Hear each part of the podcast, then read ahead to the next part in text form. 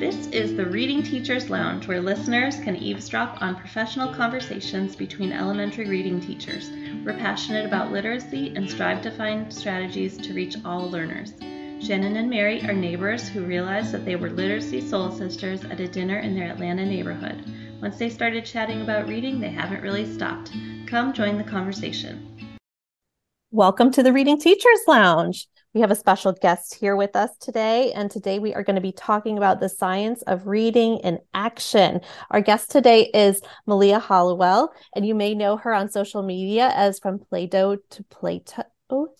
Let me say that really clearly. Playdough to Plato. Sorry, we're so excited to have you. Um, thank you so much for sharing your new book with us. Well, thank you for having me. I'm excited to talk about it. Malia, um, tell us how long you've been teaching, what roles, like what grade levels have you worked with, what teaching um, jobs have you had, and then tell us about what you're currently doing in the world of literacy. So I started teaching back in 2003 and I was in a second grade classroom and I was convinced that all of my second graders were going to walk through the door on the very first day of school reading. and what I found was that just was not true. I had about half of my class that was still really struggling to put the pieces together that they needed in order to be able to read. And what was difficult for me was that I had only had one class in my teacher training program on literacy instruction. And essentially, what it involved was my professor standing in front of us and saying, don't worry, if you just get good books in kids' hands, they'll be able to connect the dots and figure it out on their own. So I felt completely unable to help my struggling readers get the skills in place that they needed in order to be more successful. And it it was daunting to me. I would lay in bed at night feeling stressed. I would get to school as early as I could every morning, trying to piece together lesson plans that would help them. And it felt like some things worked sometimes, but nothing was always working, you know, day after day. I just didn't know what I was going to get. So over the years, I started researching and tweaking and um, putting together these strategies that that I could pull from um, and that would help, especially my struggling readers. And then I started having a family and I took a break from teaching. I was on maternity leave with our second son and I started to miss being in the classroom. And I thought, you know what? I have got to do something. Education is such a big part of my identity. And um, so I started a blog back when blogging was cool. This was back in 2011. And teachers started to reach out to me and say, hey, you know, I love this alphabet activity you were doing with your son, your your four year old, um, could you create an activity that I could print off and use with 25 of my students? And so that little hobby became a full time um, business. And so that's what I, I do now. But I have continued to stay committed to the research and making sure that we are constantly staying up to date on what is best teaching practice because I truly believe in my core that we have an obligation as teachers to put our best foot forward for our kids and help them learn to read as quickly and easily as possible. I couldn't agree more. And your story echoes so many people that have come on our podcast. And I think that many of us who started our teaching journey around the same time um, really were not satisfied with the with what we were you know putting out because we just we knew something was not connecting and it wasn't connecting year after year after year. So um, i love this. So we all have our different stories of how we came to the science of reading but how did you come and learn about the science of reading? How what was your journey with that it always makes me laugh thinking back to it because I'm a school board director in my hometown. And I was sitting in a principal's office at one of our elementary schools, and he said, Oh, yeah, you know, we have a couple of teachers in our building who are really diving into the science of reading. And I thought, hmm, I've never heard that term before. So I went home and I Googled science of reading. what is the science of reading book? I just wanted to get my hands on this magical manual that was going to unlock reading for students. And of course, what I discovered is the science of reading is not a book. It's not a, another pendulum swing. It's not a political argument or debate. It really is just decades and decades of brain scans, research articles, science journals. If we could take all of that information that's been collected over all of these years and put them in a giant warehouse, we would have stacks and stacks and stacks of information. And that is the science of reading. So the beauty of it is that it's kind of like the subject of chemistry or biology. You can't really argue against it. Um, you can continue to learn more and you can continue to add on to your knowledge base, but it's not up for debate about whether or not it is true or fact. And in my mind, it also means that we are at a really exciting time in the history of education because we can stop our pendulum swings once and for all and definitively say this strategy X is more effective for kids than strategy Y. So let's stop doing strategy Y. Let's stop spinning our wheels and let's do the easier, take the easier path. So is that why you wrote this book? Like I know you said you can't drill it down to like the science of reading. You wanted to find the manual, but why did you write this book? You could you title it Putting the Science of Reading into Action um, why did you choose that title? Um, how did you decide what to include in the book? We'd love to hear some background about that. Well, full circle moment, of course. I thought, you know what? I Googled Science of Reading book and I should probably title it Science of Reading something. Mm-hmm. As I started to think about it, I thought, you know what? Science of Reading, the science of reading can feel very daunting and heavy because at least for me, when I read a journal article that's been written by a researcher who's sitting in a brain lab somewhere, you know, in, in some office across the world, uh, it can feel very disconnected from what has to happen in on a day-to-day basis in a classroom filled with 5 and 6 year olds. And so for me, I wanted to create a bridge that would make it easy for teachers to go from this scientific jargon, complex vocabulary, and put it into easy to understand terms and easy to understand, even analogies, and then give them the tools that they need so they don't have to uh, research and Google search and go down Pinterest rabbit holes that really are time consuming and frustrating and overwhelming. I want to make implementing the science of reading as easy and fast as possible for teachers. And so that word action in the title was really the most important word to me. I was not willing to move away from that because I want teachers to be able to put this in action tomorrow. Mm-hmm. Uh, mission accomplished because you did that. Like, first off, it's a quick read. I think I read it in just a few hours. Um, and maybe that's because I have some of the background knowledge from this, but you also write it in a very approachable way. And um, for those of you who have not seen the book yet, it's full of these wonderful graphics where Malia does a great job of taking the ideas that we've done episodes about, like Scarborough's reading rope and the ladder of reading and writing and simple view of reading, and she sketches them out in a way that makes them make so much sense. And you can create like a I don't know, your own mind map and to remember exactly what this kind of complicated concept is and make it you it's you made it in a very um, easy to understand simple way to remember. So good job.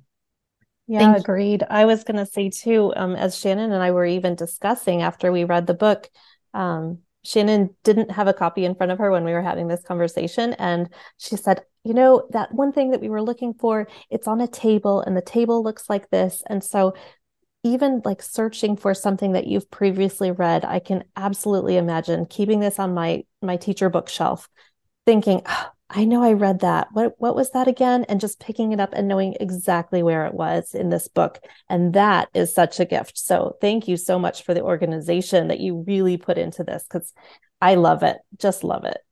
I'm thrilled thrilled to hear you say that. That was my number one goal. I really want this to be easy for teachers. So malia like um what big idea from the science of reading do you wish you knew when you had started in that second grade classroom? And is that the idea that you started with kind of in this book? The biggest takeaway that I wish I had back in 2003 was that there is a sequence that we can use to help students establish the skills they need in order to be successful readers saying that we just need to get good books in kids' hands and they'll be able to connect the dots on their own is wildly inaccurate. And it also is disempowering to teachers. We have a wonderful, amazing, life changing opportunity to help students connect the dots and help them become successful readers quickly and easily. But of course, we need to know what that roadmap is. We as teachers need to be empowered with the knowledge um, to know how to teach phonological and phonemic awareness skills, how to teach um, phonics skills. You know, we need to know all of that information so that then we can help our students become successful readers. So, what are those? If someone stops you in an elevator and says, What is something that's been proven of science of reading? You did a good job of just sort of explaining what science of reading is just now with saying it's that big warehouse full of all the things and it's so many papers to read. And then also there's a disconnect between what's happening in the lab and at the universities with what's happening in the classrooms.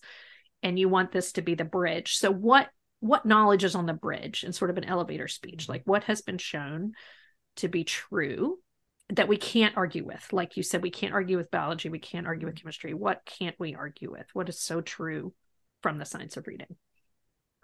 Well, I um, I'm going to keep this at a very high level just to to get get us started, so that we can really look at it from a thirty thousand foot view. Sure. So I like to think of these skills that students have to gather as buckets. So we have the bucket that's called word reading skills, and we need students to be able to look at a page filled with letters and words and be able to actually figure out what those letters and words say. That's our word reading bucket. And then we have a bucket of skills called language comprehension. And so we need them to actually understand what those words mean. And when you take those two buckets, and you mix them together, you end up having reading comprehension, which is a student is actually re- sounding out the words on a page. They're following along with what the story says. They're understanding what the story says, and then they are they're they have reading comprehension. So when I think about these two buckets, what's interesting is that for so long, um, there have been debates about whether it was more important to teach the word reading skills. Do we need to just be a classroom filled with phonics lessons? Do we need to be just a classroom that is diving into phonemic awareness, where we're really focusing on the individual sounds and words? Or do we need to? There's you know another argument that says no, we don't need to worry about any of that those ingredients that in that bucket we actually can just focus on building students language comprehension we can fill our classroom with read aloud stories all day long and and read to students and ask great follow-up questions and they'll be able to have um, a really solid language comprehension base that they can use to become fluent readers. And what the research shows is neither of those theories is true. We have to have we need to teach our students word reading skills and we need to teach them language comprehension. So I like to think of this like baking a cake. If you were to fill a bowl with flour and sugar and eggs and you were to mix all of that together and you put it into your baking pan and popped it in the oven, you would have just a few of the pieces of the cake that you needed. What you also need is a bowl that is filled with the baking powder and the yeast that's going to make that cake rise, right? So you can't have one bowl of ingredients without the other bowl of ingredients because it's not going to work. So we need to have word reading skills, we need to have language comprehension skills, and together we'll be able to help students become fluent, thriving readers that have rock solid comprehension. I love that analogy because every I'm a baker myself and so every baking recipe has wet and dry ingredients and you do need to have both and if there's an error with the red ingredients the dry ingredients aren't going to work as well and the cake's not going to come out right or if there's an error with the dry ingredients it's not going to come out right and that's what you're showing in this buckets these this bucket um uh, you know um, imagery which is based on the simple view of reading and they have that multiplier relationship where you have to have both or the value is going to be nothing. That reading comprehension is going to be nothing. Just that's like the cake will be messed up. Exactly exactly. That's one of the things that i loved i loved most because i when you think about it like a math formula mm-hmm. it clicks in a new way for your brain because you think gosh if i have zero word reading skills if i have a student in my class who has um, let's say that they can they their family is filled with these solar scientists that study how solar energy is converted into power that you can use in your home. And so they have these amazing dinner conversations talking about solar panels and the power of the sun. And they have all of these words in their brain floating around that they can pull from. Well, if that child walks into a classroom and is given a complicated book that's at, you know, a 12th grade level filled with these big words and they're not able to actually sound out the words on the page, they are not going to be successful at reading that book. And similarly, if you have a child who can sound out all of the words in that book, but has no knowledge of what these solar terms mean, or you know can't even paint a picture of what a solar panel looks like in their brain because they've just never been exposed to that.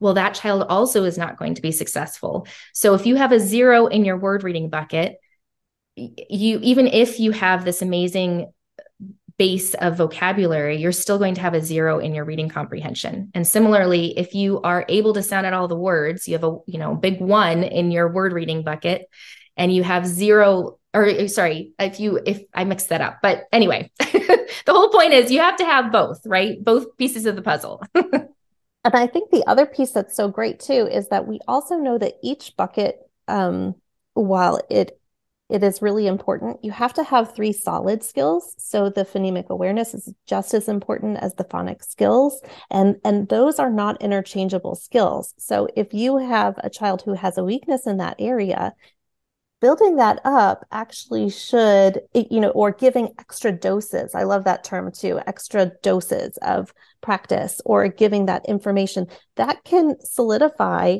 you know, the ingredients in that bucket. Um, and then likewise, then you build on um, on the other side. So none of them are more important than the other, but they are all key and essential.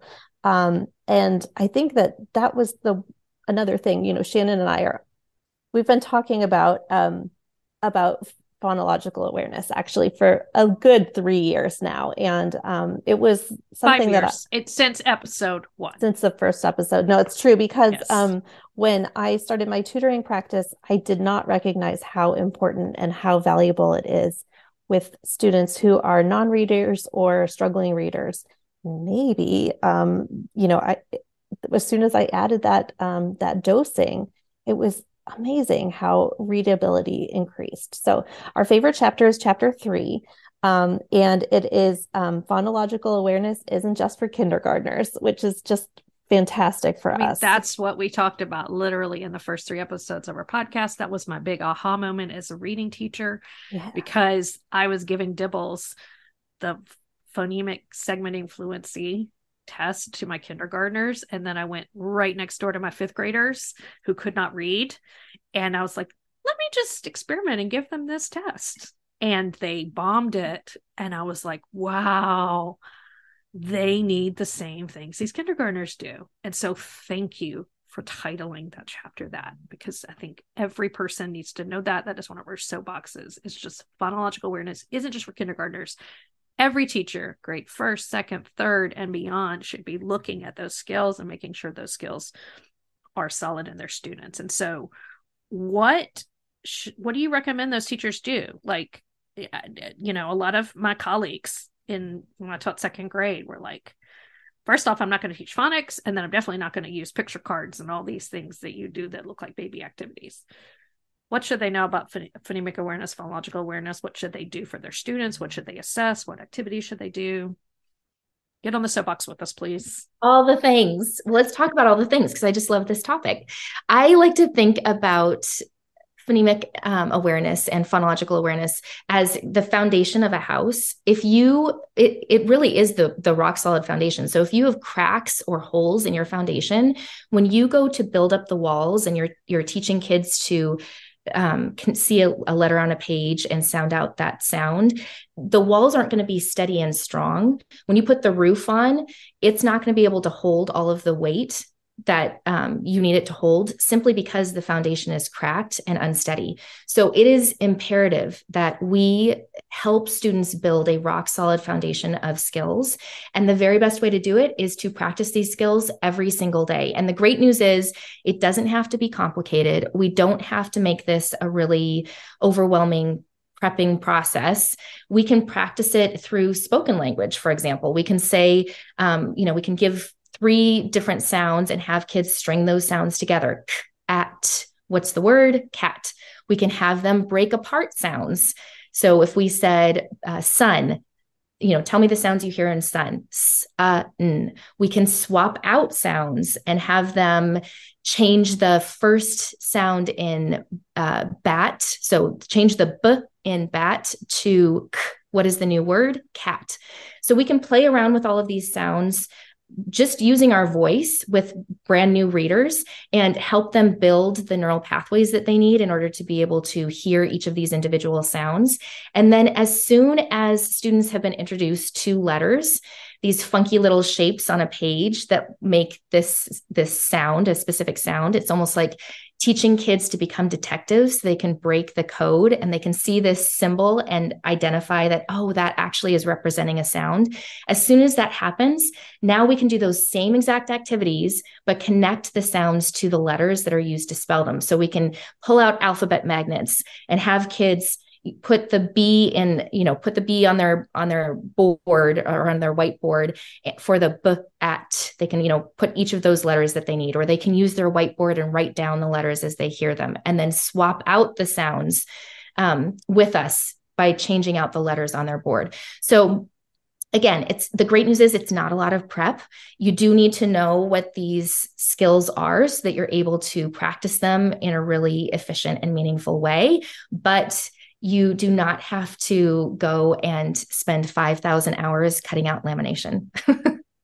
I like that you said it's like building that neural pathway for the student and building that awareness. I mean, that's in the title of the skill, which is awareness, because um, Mary and I both work with like older kids that are struggling. And when I tell them, Did you know that your ears are important in reading? They argue with me. They're like, No, they're not. No, they're not. What?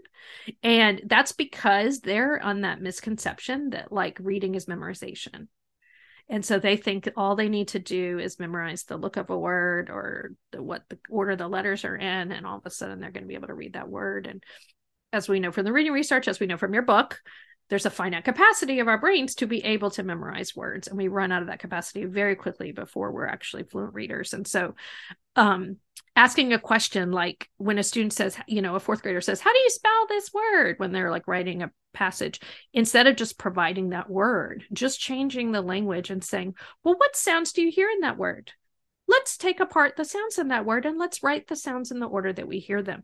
Even just that one statement that changing that question changing that prompting is going to make that student more aware of the connection between the sounds and the letters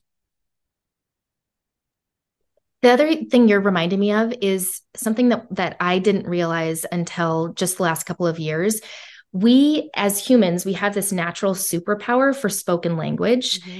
And when we can take advantage of our superpower and connect it to this relatively new skill that we have in terms of human evolution, which is mm-hmm. being able to look at written language that's been written down and decode it in our brain, we're going to be much more successful. So I love that reminder of using your ears for reading because it it's reminding me that our natural superpower for spoken language is such a huge asset and as teachers we should continue to do everything we can to be able to um, to help kids improve that, strengthen it, and then also use it for their reading. When you were saying that um, phonological awareness, phonemic awareness was like that house and that foundation, I was remembering this fourth grade student. I've talked about him before on the podcast, but you haven't heard the story, so I'll tell you. Um, but uh, the student Roger, he was an English language learner. He had never gone to actually kindergarten or first grade, um, where he was from in his um, country of origin. And so he didn't have any phonemic awareness skills, just not a single one. And the fourth grade teacher was starting as an intervention of working on the Dolch sight word list. And poor Roger, I mean, he went through second, third, and fourth grade with just flashcard after flashcard of just the word of and the word and and all these things. And when I met him and started doing my assessments, I held a little picture card and I'm like, okay, I'm going to tell you some sounds. Tell me what picture I'm holding. And I said, f ish. And he said, pencil. And I'm like, whoa. he has zero blending skills. And it took me two months to get him to be able to tell me fish, to be able to string those sounds together. But as soon as I got him to blend, then I could get him to segment. And then we started working on sound mapping the sight words and he finally learned them. But it was it was his whole house. I was picturing his house on that sand and that roof was falling off and those walls were so shaky. He could not learn those high frequency words because he didn't have those foundational skills. And the teachers looked at me like I was insane. They thought that I was wasting so much time with him doing these silly games. But those were the barriers to his reading.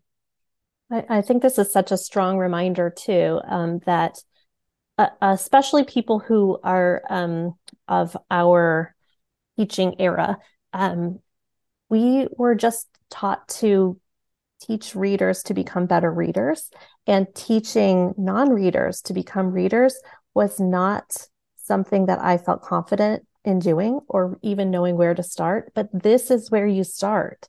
This is exactly what Shannon is talking about and creating a strong foundation and if you are missing those essential skills phonological awareness phonemic awareness and making sure that they can decode what they are looking at that's the first piece that's the first piece. That's where you start. Do they understand that letters can have more than one sound at times? Do they understand that each letter represents different sounds? And then when they partner together, they can make new sounds? This is complicated and it requires a lot of brain power. So I love that in your book, you recommend so many of these brain friendly strategies.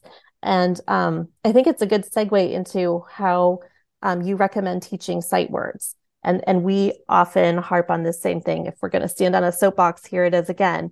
Orthographically map your sight words please. And um, yeah if you wouldn't mind sharing a little bit about how you explain that in your book because i think you do a fantastic job Yes, of course. I when I think about sight words, I I always am brought back to when I would start every Monday morning, I would have kids get they would get two copies of their sight words and they would cut them apart. They'd put one in a bag they would keep at school and then they'd take another bag home and they would practice it every single day. And on friday we would have our spelling test. That's the way my sight word system worked. And it really did involve just like you were you were talking about with the student just a moment ago it really did involve drilling those sight words over and over and over again 5000 times poor kids they um they they did it. They stuck with me. But now i i know better. And it's so exciting because we don't have to drill these sight words 5000 times. So my two favorite tips for helping students learn sight words more effectively um, well first is sort your sight words by phonics skill. This is something that when we think about how the sight word lists were created, they were essentially created by two, you know, men sitting Dolch and Fry. Dolch and blame Fry. And Fry for the evils of the universe. exactly. I like to picture them sitting in a room with stacks and stacks of books and basically going page by page and tallying the number of times they found the word the, the number of times they found the word and, it, and then they put all of those words in order of frequency. So if the word the was written the most, it was the first word you should learn. If the word and was the second most common, then that's the next word you should learn. And it makes sense. I mean, if you think about it just abstractly, it makes sense. Yes, you're going to need to know that word the, the first because that's the word you are going to have to sound out the the um, most frequently so it'll save you time but the problem is that when you are just learning those words in that order, your brain is having to tackle very different phonic skills at the exact same time. So, for example, in the word the, we have two letters, T and H, making one sound. And then you have the E making an, an unusual sound called a schwa. What is that if you're a brand new reader? Um, so, as a teacher, the thought of even having to teach those skills to a brand new reader who is just trying to figure out that a letter makes a sound is daunting, let alone for our student who's having to master those skills. That's daunting. And then you're going to add on these five other words, and it, they all, you know, they all have different phonics rules that you're having to teach a short A and, and the sound of an N and a D. So we can do better by just simply taking our lists that we are mandated to teach that, you know, we recognize have value because we don't want kids to have to memorize that or have to sound them out over and over again when they're going to have to do that 5,000 times. So there is value in it. But let's just take one additional step and let's sort them by phonics skill. Let's put all of the short A words together. Let's put all of the short I words together. And then when you're teaching them to students, they're going to be able to actually focus on just uh, you know a very small number of phonics skills and their mind won't be quite as overwhelmed so that's tip number one tip number two is exactly what you talked about which is sound mapping um, and I am obsessed with sound mapping. If I could wave a magic wand and put a sound map in every classroom, I would do it right now because I just think it's so empowering for teachers to see the difference that a simple sound map can make. And you can do this by simply drawing a drawing some squares on a piece of paper. So it really does not involve anything complicated or technical, and it's zero cost.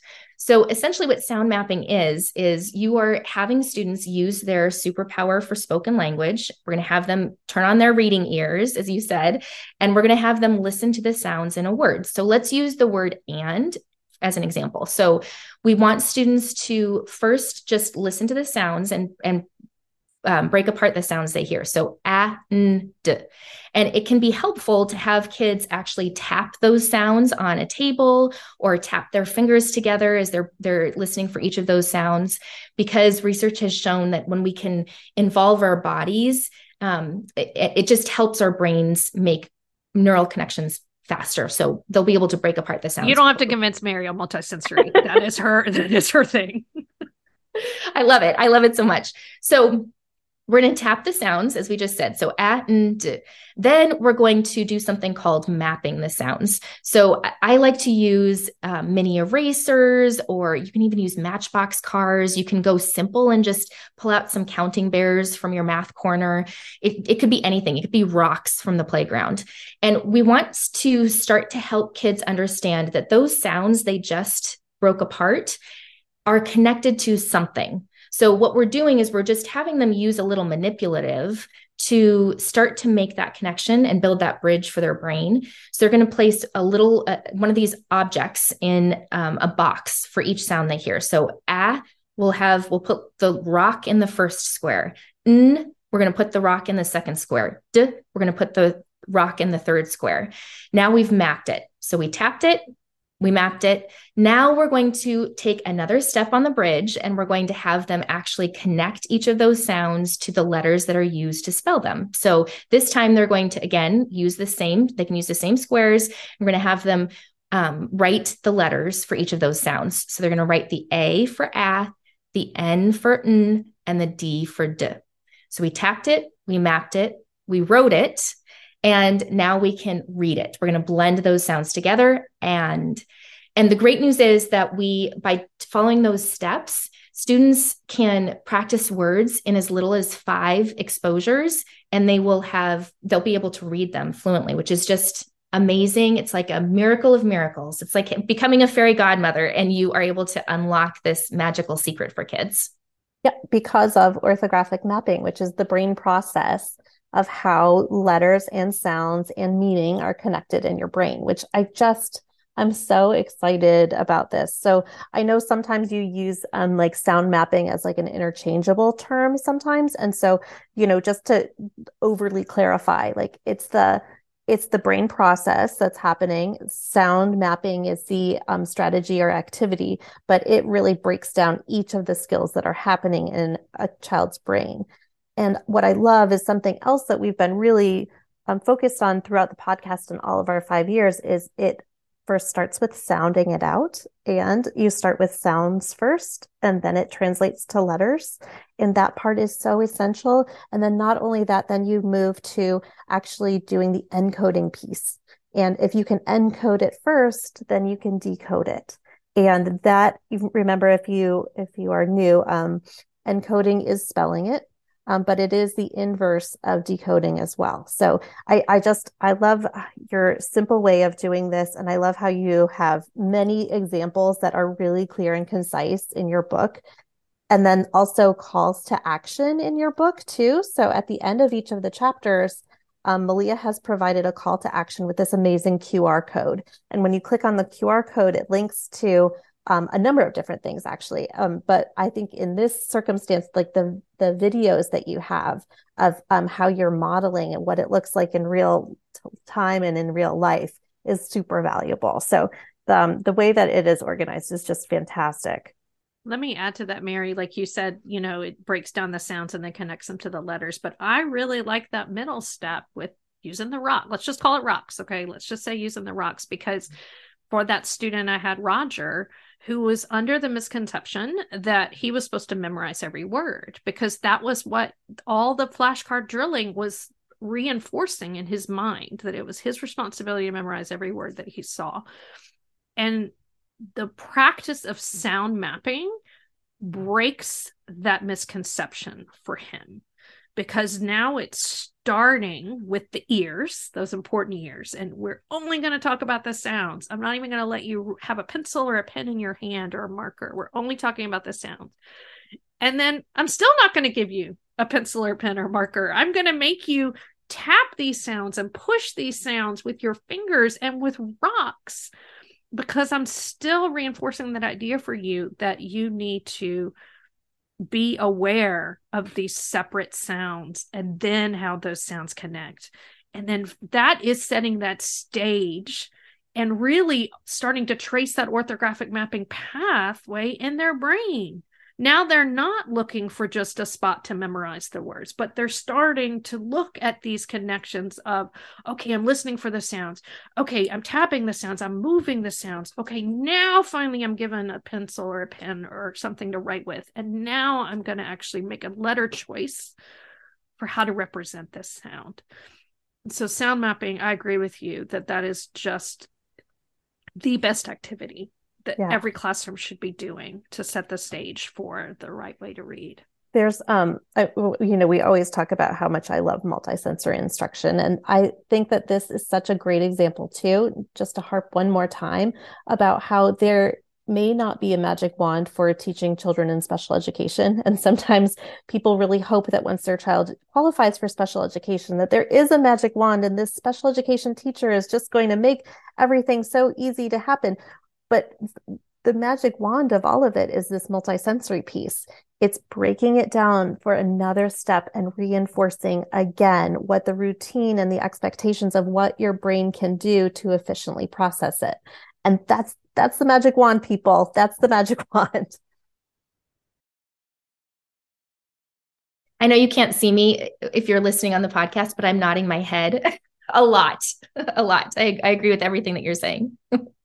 Um, you recommend uh, breaking up the uh, sight words instead of in the Dolch or Fry categories, but breaking them up by sound um, groups. And so, is that the same scope and sequence you recommend? Like, where do you start with that phonics knowledge? Um, do you kind of do it simultaneously? Like, if you're saying start with the short vowels, is that where you start with the short vowels? How do you teach the the phonograms? So I love again going going back and using our superpower for spoken language. So the most important step that I have added into my routine is actually starting by focusing on the look and feel of a sound. And this was something that um, has been game changing, at least in terms of my results with student growth, because again, these sounds are so, it's such an abstract concept to see this odd little shape on a piece of paper. It's like a squiggle, and suddenly it has this greater meaning. That's so weird. it's just weird. So, if you can start with something that kids are familiar with, which is speaking, and you can really focus in on the look and feel of a sound and have them, for example, let's let's use the short a sound. So let's say ah. If you're talking about the ah sound and you want kids to be able to start learning to connect that to a letter we, we would say let's say the sound ah that's going to be our focus for today. So we're going to say ah ah ah together. And it helps to have kids holding a little handheld mirror in front of their face. So they can actually look at their mouth as they're making these sounds. Um, again just because it's it's abstract and new to them what you'll notice is as you ask specific questions about how that sound looks and feels they're going to have all of these aha moments because there are things that they may not have noticed before. So when you say ah and you say, what is your mouth doing when you say ah? Um, it's probably tempting to pause the podcast and look in a mirror and just notice what your mouth is doing. But you can, you'll notice is your mouth open? Is it closed? What are your teeth doing when you say ah? Are they touching? Are they open? Where is your tongue in your mouth? Is it touching at the front of your mouth? Is it in the back of your mouth? Is it high in your mouth? Is it touching the roof? Is it down low? When you say ah, what does it feel like? When you put your fingers on your um, your voice box on your throat, ah, are your fingers vibrating? Well, if they are, then it's a voiced sound. If they're not vibrating, then it's unvoiced. When you put your hand in front of your mouth, ah, do you feel air coming out of your mouth?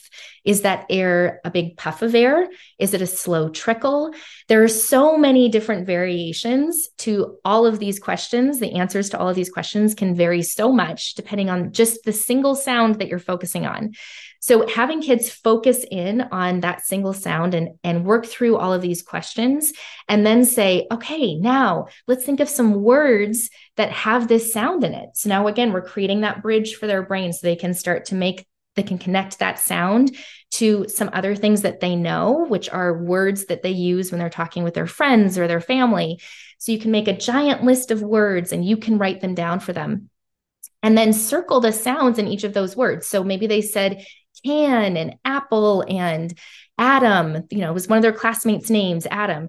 And you're circling all of the ass sounds in each of those words for them. And you're saying now, okay, what do you notice about all of these sounds? What do you notice when I circled all of these sounds in these words? What are you noticing? Oh, they're spelled with an A.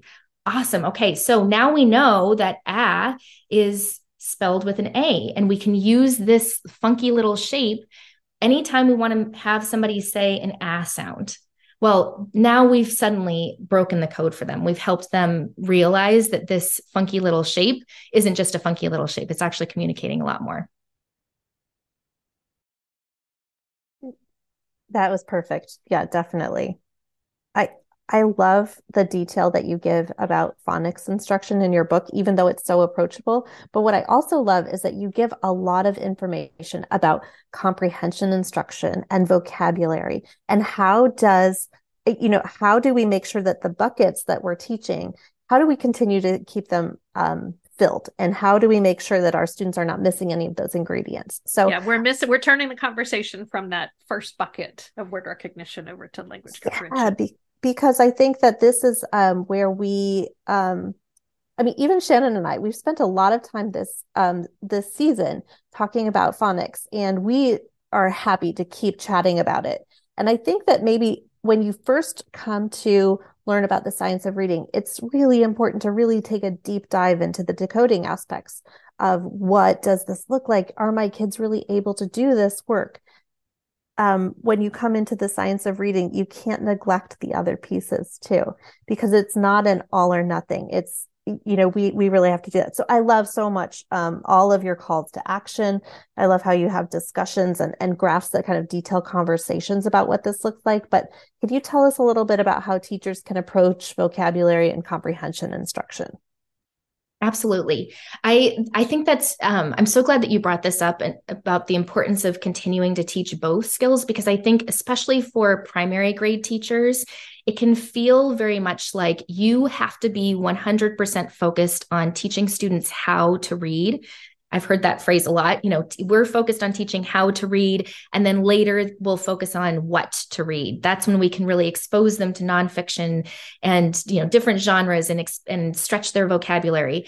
But the reality is, the truth is, if you ignore this language comprehension component when students are in fourth and fifth grade and they're being asked to read more complicated nonfiction texts. They won't have the vocabulary they need to be able to do that successfully. So, we absolutely cannot ignore continuing to build students' language comprehension.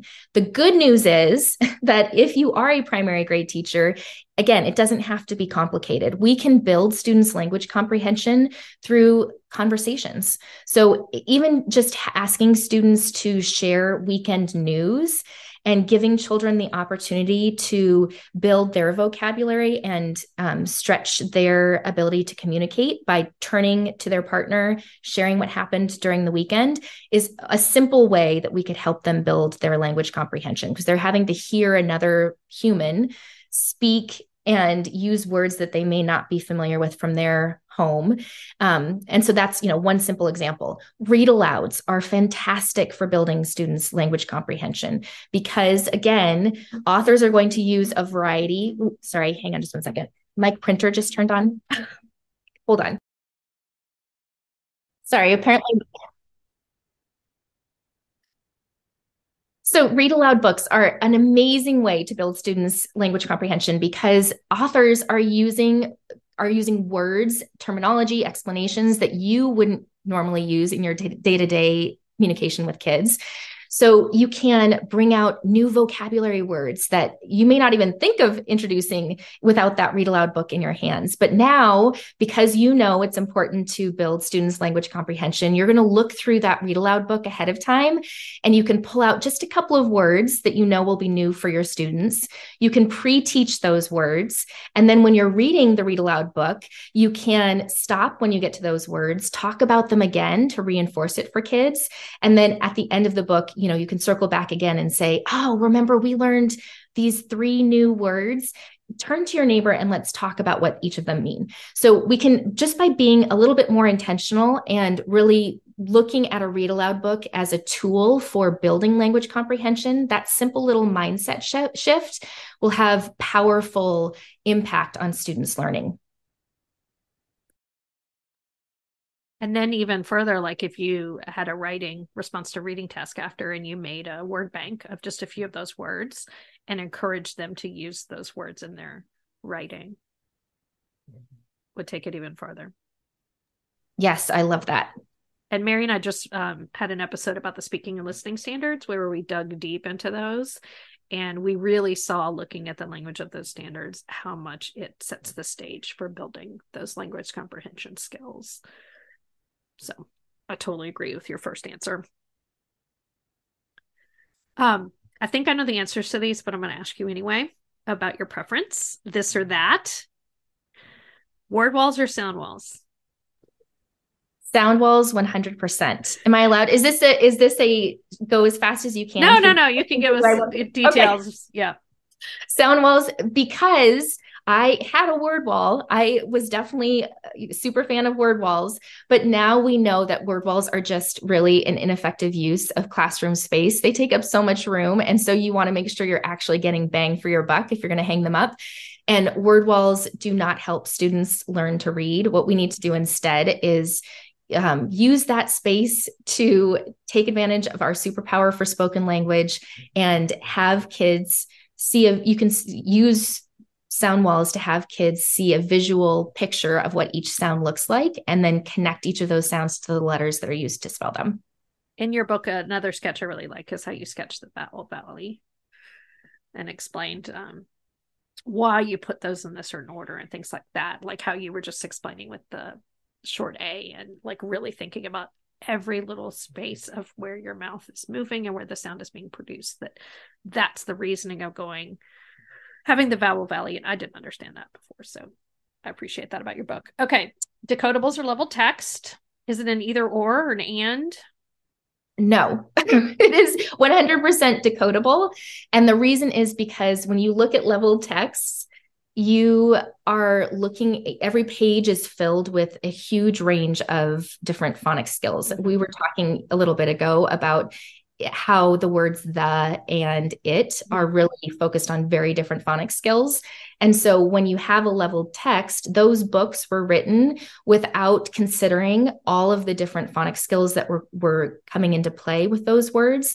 And so as a result, a level one book might be each page might be filled with 10 20 different phonics skills and instead if we can put books in kids hands that are are very tightly connected to a specific phonics skill. Let's say that we're teaching the short A sound um, and having kids connect that short A to the you know letter A. If we can have them read a book that is um, filled with am words, ham. Uh, I probably should have thought of a different word. There's jam and Pam, and Sam, jam. jam. Sometimes when you get put on the spot, it's really weird and hard. I totally get that way. But yeah, you're right. No, am, jam, Sam. There we go. So we can make a story. We can make a story with all of those words.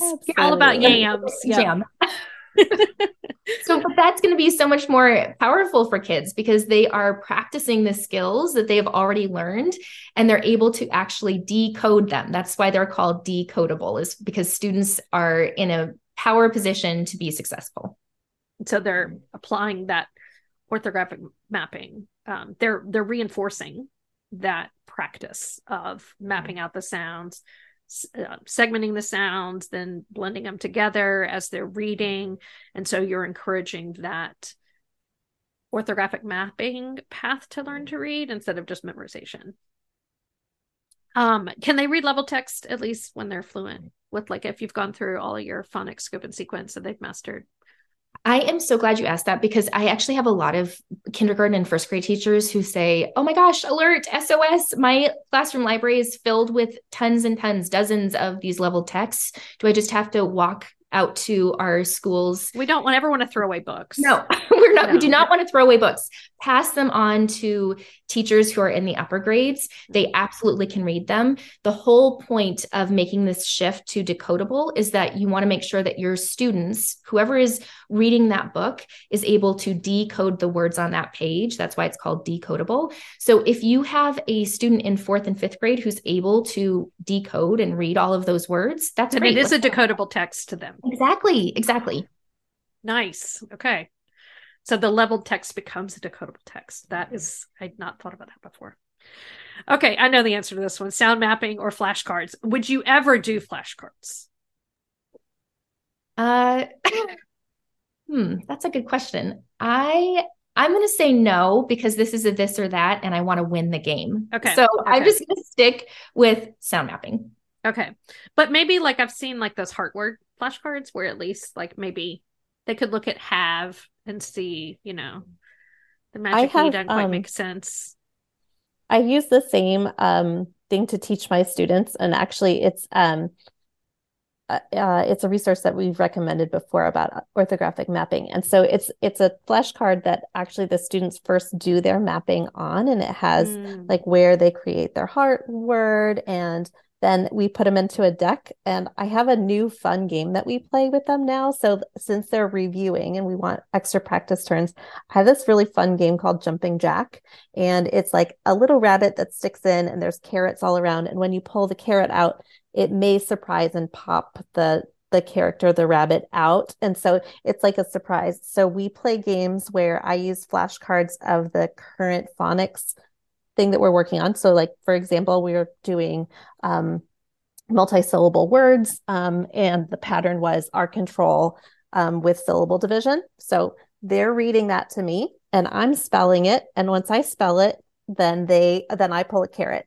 Then I give them one of their trick words or one of the um, words that we've been practicing orthographic mapping for sight words, and they spell it as a review, and then they pull it. And if if the person can catch the rabbit, um, I'm telling you, it has been like a game changer in my instruction. Well, you're because so you're not just having them read it, you're having them spell it I'm having them spell with it with the right. flashcard. That's different. because it's Mhm. a review and we have already learned to read decode or e- read encode and then decode so they do have the ability to do both um Because so there is some power in like of, of. Both of those sounds are hard sounds. yes Sounds like of, but is spelled OF.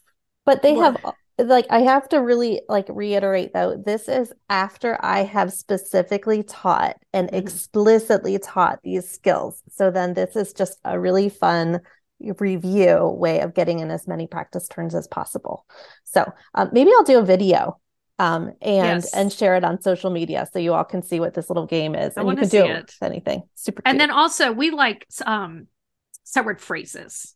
So why don't we amend that and say sound mapping and then sight word phrases instead of sight word I- flashcards. I do love that because um, when we're using the the sight word phrases, that's more of like a fluency skill that we're building in. But I think I think what we're kind of talking about are two different things. So, like the strategy of sound mapping is an explicit one. Mm-hmm. Um, using the um, like sight word phrases would be a, a, really important review to build up fluency. So, um, both of these strategies are good. You just have to know exactly why and when you're using them. Dolch or fry list, and you're going to say neither, aren't you? yes. you didn't even need me, need me to answer. yes, I would just say, I would actually say it doesn't matter which list as long as you sort them by phonics skill. Yeah. I, I, I did that this summer. This past summer, I actually organized the Dolch list by because I used to come from a Dolch district, and that you weren't able to tell the principal, "No, I'm not working on the Dolch words." Like we didn't really have that autonomy to just create our own high frequency word scope and sequence, and so you could at least group the words the way you teach them and then again teach that heart word strategy really quickly for some of the words like who knows why yellow is in the pre-primer? That's yeah that's one of my amen to that. That's going to be one of the world's great mysteries. Right? it, like, it really is. I know don't get it. Like, it's it's a memorized but never spelled correctly word. It's it's I amazing. mean, do that many preschoolers need that word? I don't understand.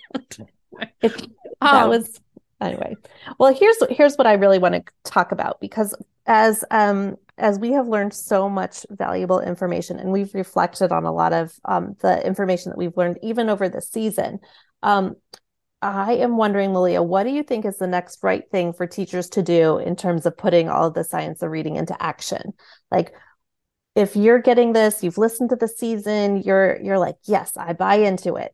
What where's the first place to start and if they have already sort of started, like what's the next step after that? Because I think that's what you are so brave and wonderful and um, useful and helpful at explaining in your book. Yeah, like a self check, like, okay, I'm doing the science of reading. Well, do I just feel like I am, or can I like, can I know that I really am? Yeah. Well, first, I hope everybody walks away feeling like, you know what, I recognize a couple things in this conversation that I'm already doing. And so I'm already on the path to using brain friendly strategies in my classroom. There may be some things I need to tweak, but we're always learning. So I hope that a big takeaway is that we just, as teachers, need to be lifelong learners. Um, and continue to become empowered to help our students. This is really exciting. This is such an exciting opportunity. So we don't need to feel daunted or um, shameful that we may have made mistakes in the past let's just dive right in and start making the tweaks we need to make because our kids are counting on us. So I hope that there's excitement. That's step number one is getting excited. And then I would say, you know, the first eh, tweak I would make if you're not already doing it is start practicing um, phonological awareness. Now, phonological awareness has different parts to it. And I'm sure that you all may be familiar with what those parts are. There's research that's come out that says you can actually jump right into the skill in ph- the phonological awareness is kind of an umbrella skill. So you can um, jump right into the skill that is focused on individual sounds and words. So we can jump over syllable segmenting. You know yes it's it's important it's valuable it's helpful but it's not really going to help students as much as we used to think it was. We can jump over counting the number of words in a sentence. Yes that kind of helps a little bit but we don't have to spend a ton of time on it. Instead what the research is showing us is the most important phonological awareness skill that we can work on is phonemic awareness, phoneme awareness, where students are really focusing in on the individual sounds and words. So, k, at. And so, if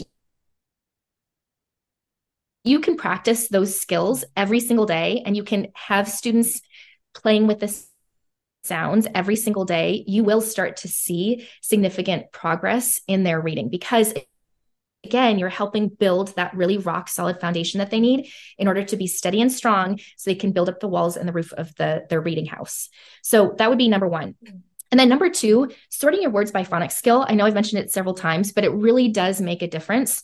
I think for uh, watching students in my classroom struggle and spend hours and hours torturing themselves trying to drill those sight word flashcards now that you know that there's an easier, faster way for them to learn it by simply, you know, printing off a sound map or having kids sound map on a whiteboard, that one little tweak is going to help them not only be more successful, but also feel more confident as a reader because they're going to realize, oh, wait a second, I can do this thing. And that is going to naturally help them become even more motivated to practice. So if you can start with those two things, um, you're going to be on a big swing to success. And then the third thing I would add is just continuing to build vocabulary and comprehension skills.